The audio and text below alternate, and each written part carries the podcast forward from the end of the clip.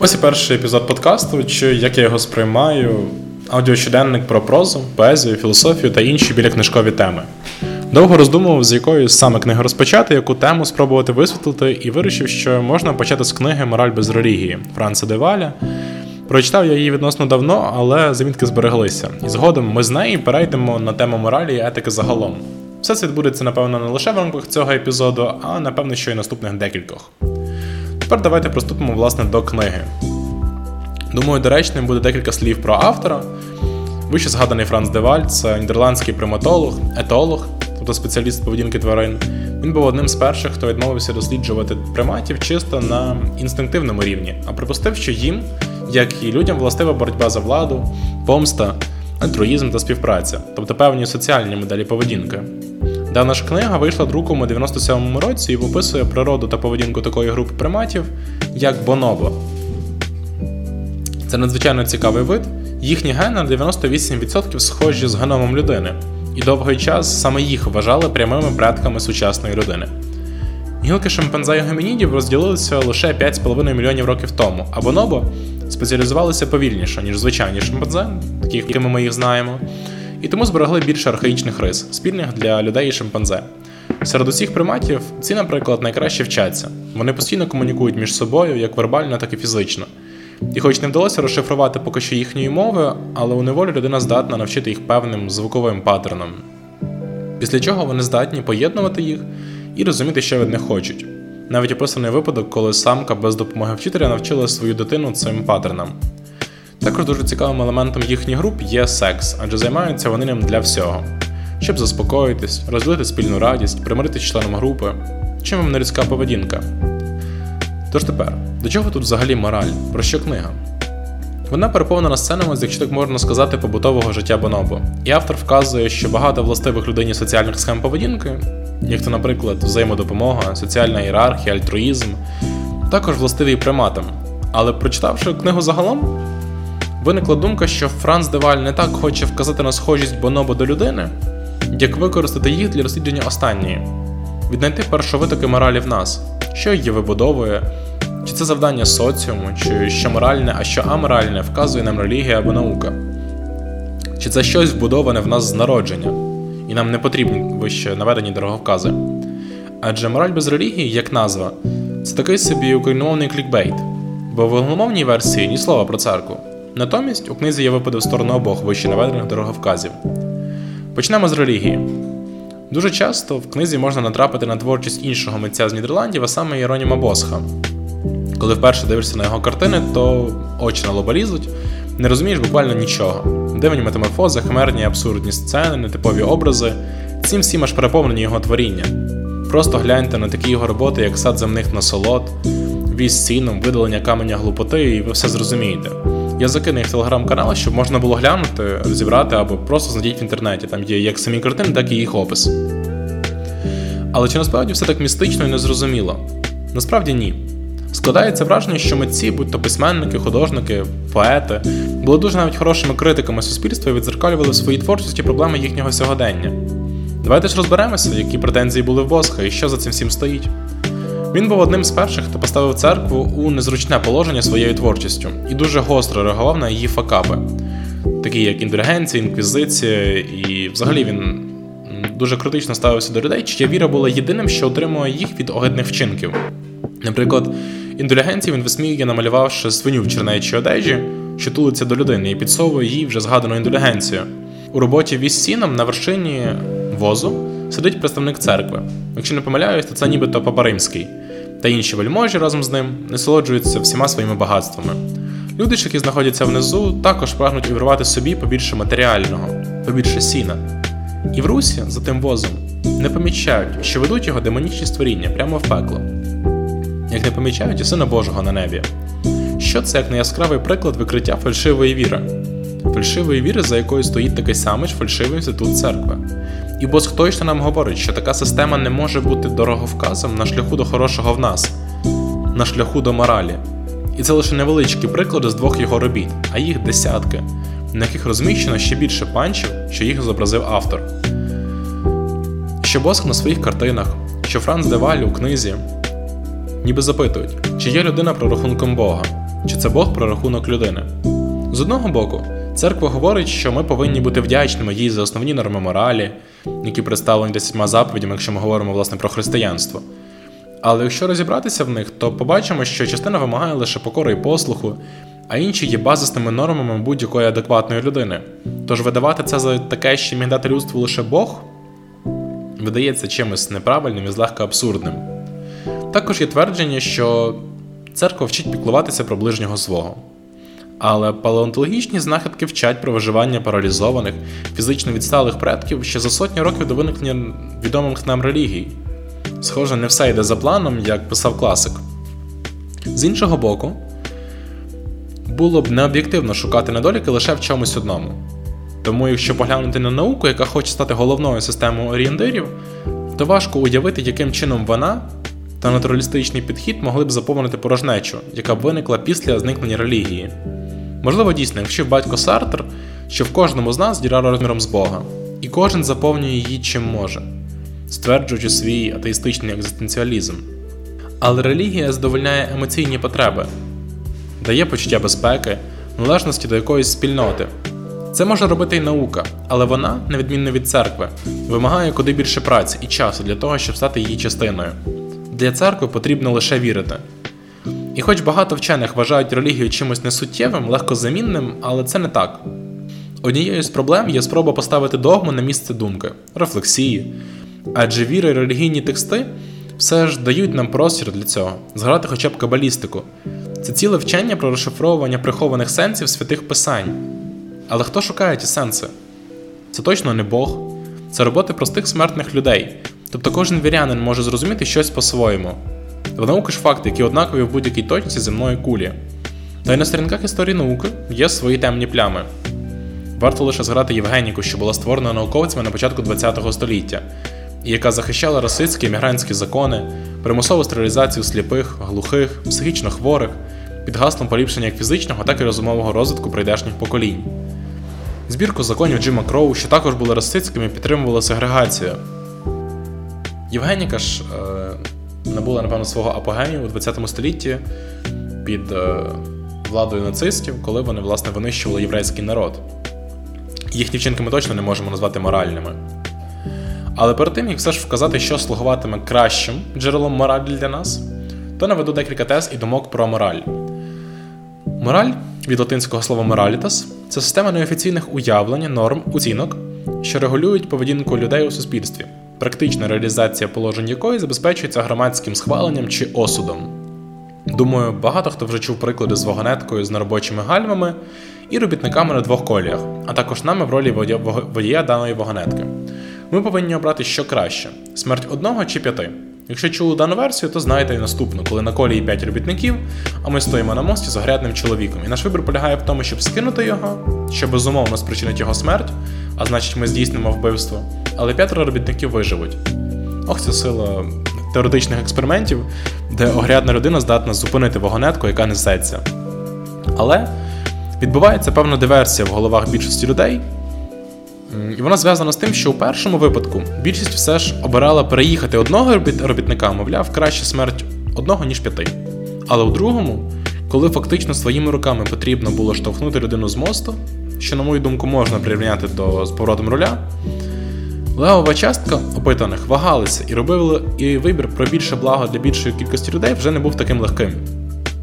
Особисто у мене виник цей парадокс, коли спершу я б обрав смерть одного, а тоді дав би загинути п'ятьом у другому випадку. Думаю, ніхто не дасть точної відповіді, поки не опиниться в такій ситуації. Але що змінилося? Усвідомлення факту вбивства, його невідворотність, прийняття того, що воно необхідне для того, щоб врятувати більшу кількість людей. У кожного, напевно, своя відповідь.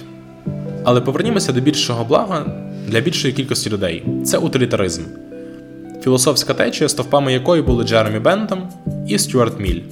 Згідно неї, моральними вчинки вважаються згідно своєї користі. Корисний дорівнює моральний. Але щоб виміряти корисність тої чи іншої речі, потрібно дати їй оцінку. Тобто ми повинні прийняти, що можна виміряти абсолютно все. Окей, згодом ми повернемося до цього, а згодом подорожуємо у часі і просторі, наче Тарас Шевченко в поемі Сон. То що ж, 19 серпня 1884 року, Сідней, і команда з чотирьох людей: капітана Дадлі, його помічника Стівенсона, Брукса і молодого юнга Річарда Паркера, що є сиротою, відправляється в Саундгемптон на яхті Резеда. На їхньому шляху, як це називають, Rogue Wave, хвиля розбійник, і їхній човен руйнується. На щастя, вони всі четверо врятувалися, прихопивши з собою з провізії лише дві банки ріпи. Опинившись за тисячу кілометрів від суші, у звичаї, напевно, кожного моряка в той час і в такій ситуації з'являвся доволі химерний ефемізм звичай моря. Або ж, якщо розшифровувати, то це моральне виправдання канібалізму зумовлене необхідністю. На енний день їхніх блукань та голодування вони все ж вирішили кинути жерб, хто ж добровільно пожертвує собою заради команди. Більше благо для більшої кількості людей. Оскільки таких випадків було досить, то велися певні дискусії відносно жеребу, адже за дивним збігом обставин зазвичай вбивали або слабких, або іноземців, або інших не особливо важливих для виживання екіпажу людей. Але повернемося до наших Колумбів і Магеланів. Вбивши Річарда Паркера і харчувавшись його кров'ю і плоттю, три інші моряки дочекалися, поки їх врятують. Після цього їх піддали суду за вбивство сироти, але оскільки на той час в британському кримінальному кодексі не було статті за канібалізм, то їх судили за умисне вбивство. На подив слух правосуддя, прості люди, газети стали на підтримку моряків. Мовляв, бо останніх не було вибору, хай краще виживуть троє, ніж помруть усі. Тож за канібалізм або умисне вбивство їх засудили до страти. Але водночас попросили королеву про помилування, яке вона погодила. Тож завершилася ця історія шестимісячним ув'язненням у аналозі сучасного СІЗО і все. А що з життям Річарда Паркера? Наскільки моральним можна вважати вчинок його товаришів? Чи маємо ми право позбавляти іншу людину життя? В чому її цінність? А якщо вона здасть свою згоду, це змінює ситуацію і розв'язує нам руки? Дуже важко відповісти на ці запитання, і знову ж таки вони недоступні, напевно, для нас, поки ми не опинимось у цій ситуації. Але є ще один цікавий момент, який би хотілося обговорити в контексті утилітаризму. Ми вже про нього згадували, і він вимагає того, щоб ми прийняли можливість оцінювання всього матеріального. Адже ми ж не можемо казати, що річ корисна чи не корисна просто так. Повинні бути певні критерії. У курсі лекцій, що я прослухав, щоб записати цей епізод, був цікавий приклад відносно економічної ефективності і автомобільного ринку. Початок 1970-х років у США паливна криза і автомобільний ринок починають заповнювати відносно економні на той час моделі зі старого світу та Японії. І цілком логічно, щоб не втратити клієнтів, компанія Ford починає розробляти і свою малолітражку.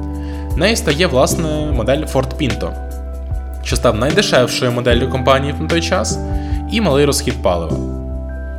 Ось основа популярності. Але до чого тут мораль? Загалом розробка автомобілів від ідеї до її повної реалізації, включаючи всі необхідні процедури, складала б в той час близько 40-45 місяців. На Ford Pinto пішло вдвічі менше, але все має свої наслідки. Така швидкість реалізації не дозволила скоригувати дефект розташування паливного баку, який полягав у тому, що при зіткненні з задньою частиною автомобіля останній загорявся. В компанії про це знали, але оскільки краш-тести і налагодження конвеєрної смуги відбувалися паралельно, то компанія вирішила закрити на це очі. Потрібно боротися за ринок, адже, як писав Джек Лондон, час не чекає. Як наслідок, близько п'яти сотень загиблих через загоряння автомобілів, позови до суду, компенсації, і якою ж була реакція компанії? Продовжити випускати модель і представлення в суді документу під назвою Pinto Memo, де Ford співставили наступні дані: з одного боку, повернути на завод усі випущені моделі та усунути дефект за допомогою всього лише однієї деталі. Це б коштувало їй 121 мільйон доларів. З протилежного боку, вартість компенсації родинам загиблих здається по 200 тисяч за кожного померлого, оплата лікування постраждалим та ремонт автомобілів, що сумарно склало б близько 50 мільйонів. Для компанії вибір був очевидним. Але гучний громадський резонанс призвів все ж до програшу компанії Ford у суді, збільшені суми компенсації родичам померлих і зміни в конструкції автомобіля. Але якщо чесно, зараз мене мало цікавлять злі капіталісти, що лише прагнуть нагріти кишеню, ні. Мене цікавить більше благо для більшої кількості людей. Чому тут не спрацювала дана схема? Чому рішення компанії свідомо випускати потенційно небезпечну модель зазнало такого осуду? Бо компанія знала про дефекти і нічого не зробила? Але ж автомобіль це швидко добиратися на роботу, мати можливість подорожувати. Це необхідна річ для економії часу. Тож, думаю, левова частка водіїв Ford Pinto все ж опинилась в плюсі. Тож чому таке рішення Ford важко назвати моральним? Все виходить, що все ж вже виходить, що більше благо для більшої кількості людей не працює, і навіть грошова компенсація за життя людини не рятує ситуацію. Можна сказати, що це філософське питання, навіщо воно нам в реальному житті? Хай цим займаються філософи, і якщо умовний Кант чи Хайдегер не змогли дійти до істини, то як це вдасться нам, простим людям? Це все вірно. Але ми щодня постаємо перед тим чи іншим вибором. Можливо, ситуації не такі яскраві, ми не опиняємось на шлюбці посеред океану, але все ж вони є. І навіть вибір бути байдужим до ситуації, пустити все на самотік, також є нашим вибором і здійснений під нашу відповідальність. Меа кульпа або ж моя вина, як скаже Мартін Лютер, характеризуючи те, що люди, що людина сама несе відповідальність за своє життя. Потім цю думку піднесуть на п'єдестал екзистенціалісти на чолі з Сартром, Кам'ю і Кєркегором перед ними, власне. Ми трішки заглибились в питання моралі, можна сказати, відійшли взагалі від книги, але вважаю це допустимим, адже автор, коли пише будь-який твір, чи художній, чи научпоп, все ж хоче зачепити і обдумати якісь глобальні питання, що дотичні до кожної людини. Тож зараз мораль без релігії слугує лише одним з багатьох інструментів для роботи з такою важкою речовиною, як мораль. Але, оскільки потрібно закінчувати, все ж давайте спробуємо повернутися до книги та зробити який не який висновок. Наука і релігія безумовно протилежні за своїм підходом до розуміння і бачення світу.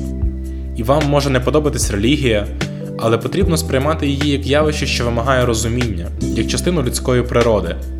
Так само вам може не подобатись наука, бо вона змушує опиратись лише на факти, якими б неприємними чи незручними вони не були. Просто тому, що без неї неможливий прогрес цивілізації. Головною ж ідеєю книги, як на мене, є те, що не має значення, хто формує ці моральні постулати, релігія чи наука.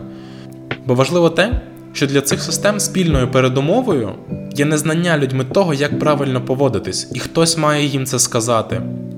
В релігії їм це говорять інші люди, що називають себе посередниками між ними та Богом. В науки це факти. Але Франц Деваль запитує, чому мораль не може йти зсередини. Особливо це прослідковується в буддистському вченні, згідно якого знання не має ніякого сенсу, якщо не виросте з нас самих. Жоден авторитет, наставник не навчить вас нічому, окрім сумнівів. Заповнюючи відповідями пустоту в просторі власного знання, досвіду, людина має пояснити собі самого себе і сенс свого існування. Це обов'язково має йти зсередини. Мета цієї книги посіяти не ворожнечу між двома таборами, а бажання зрозуміти себе, власну цінність, що таке мораль, звідки вона йде зараз і звідки може йти в майбутньому, звісно ж, в контексті нашого життя. Що ж, мені здається, я вже так набагато наговорив на перший епізод, тому думаю, цього буде достатньо. А через деякий час ми повернемося до теми моралі разом з ще одним твором на цю тематику, а саме Атлант розправив плечі. Поговоримо про його авторку Айн Ренд, філософію об'єктивізму, чому це добре чи погано, і яке це знайшло відображення в культурі.